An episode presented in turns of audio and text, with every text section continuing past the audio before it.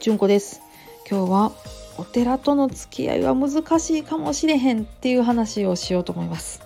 もうね寺の裏にいる嫁の私が言うんやからこれは普通の人はもっと難しいって思ってたはるかもしれへんけどちょっと喋らせてください。あのね前にあのお寺でどうやって探したらいいのみたいな話をねしたんですけどこれで吉母見つかったとしてそことどうやって付き合っていくか問題があるんですよ。えー、どうやって付き合っていくか問題ってどういうことかっていうとね正攻法でそこのお寺の檀家になるかどうかっていう話なんですよ。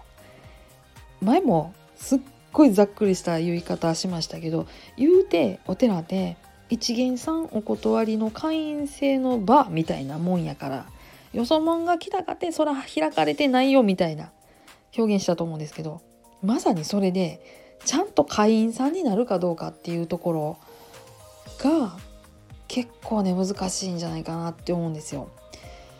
お寺ってなんかそのイベントがあったらその呼ばれてくるだけじゃなくてですねその用意をみんなでしたりとかっていう運用をしてるところがあるんですようちなんかはそうなんですそれもその何班かに分けて当番制でっていう風にやってるのでそこのどこの当番に入るかとかどんなことが仕事になるかとかって考え出したらまあ言うてね忙しいとか面倒くさいとかって思わはるのはまあ仕方がないかなっていうふうにも思うんです。何したらいいか分からへんっていうこともあるやろうしね、しかもねそのちゃんとお付き合いをしようって思ったらやっぱり5次会費って言ってお寺を守る会費っていうんですけどそういうのをあの納めていただいたりっていうような感じの運用なんですね。っていうのが大体うちのお寺のざっくりした話なんです。でも世の中にはコンビニの数ほどお寺さんがあってそのお寺お寺で運用がなんかどうも違うみたいなんですよ。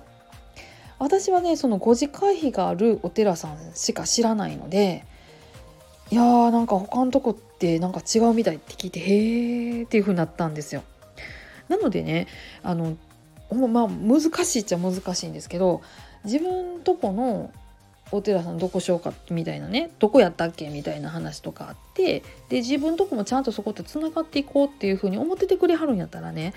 どういうふうにしたらスマートかっていうようなことをまず考えてほしいしであのおじいちゃんやおばあちゃんご親戚の方がどういうふうにしてはるかっていうのも聞いてほしいしでお寺さんともできたら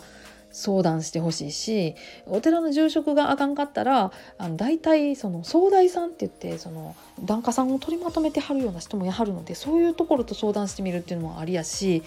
なんかねなんかそこねちょっとねいろいろコミュニケーションをとってほしいななどと私なんかは思います。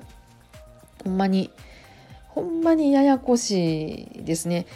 なぜね人が集まってた上にお金も集まってた労力も集まってたしかも時間が鬼ほどかかってるものっていうのがお寺なんですよ。そりゃあね難しくなろうなっていう感じもするんで是非ねそこちょっといろいろコミュニケーションを試みていただきたいななどと私は思っております。まあ、あの私個人としてはお寺に来ていただくのは全然がっつりウェルカムやしでできたらやっぱりその自分たちの世代だけじゃなくて子供世代も巻き込んだりとか家丸ごと巻き込んでもらってあのここのお寺って言ってポンと決めてもらうっていうのがほんまねスパッとしてるんで楽なんでなんかねあのややこしいなとかって思ってたりとか決まらへんなとかっていうふうに思ってるんやったらちょっとねそこら辺コミュニケーションを試みていただければというふうに思っています。なんやほんまにこの歯切れの悪い話ですけど、まあ、なんせテラテラで運用が違うコンビニの数ほどあるんでそりゃあねほんまにね運用が違うって当たり前なんでまああの聞いてみるっていうのが良いかなというふうに思っております。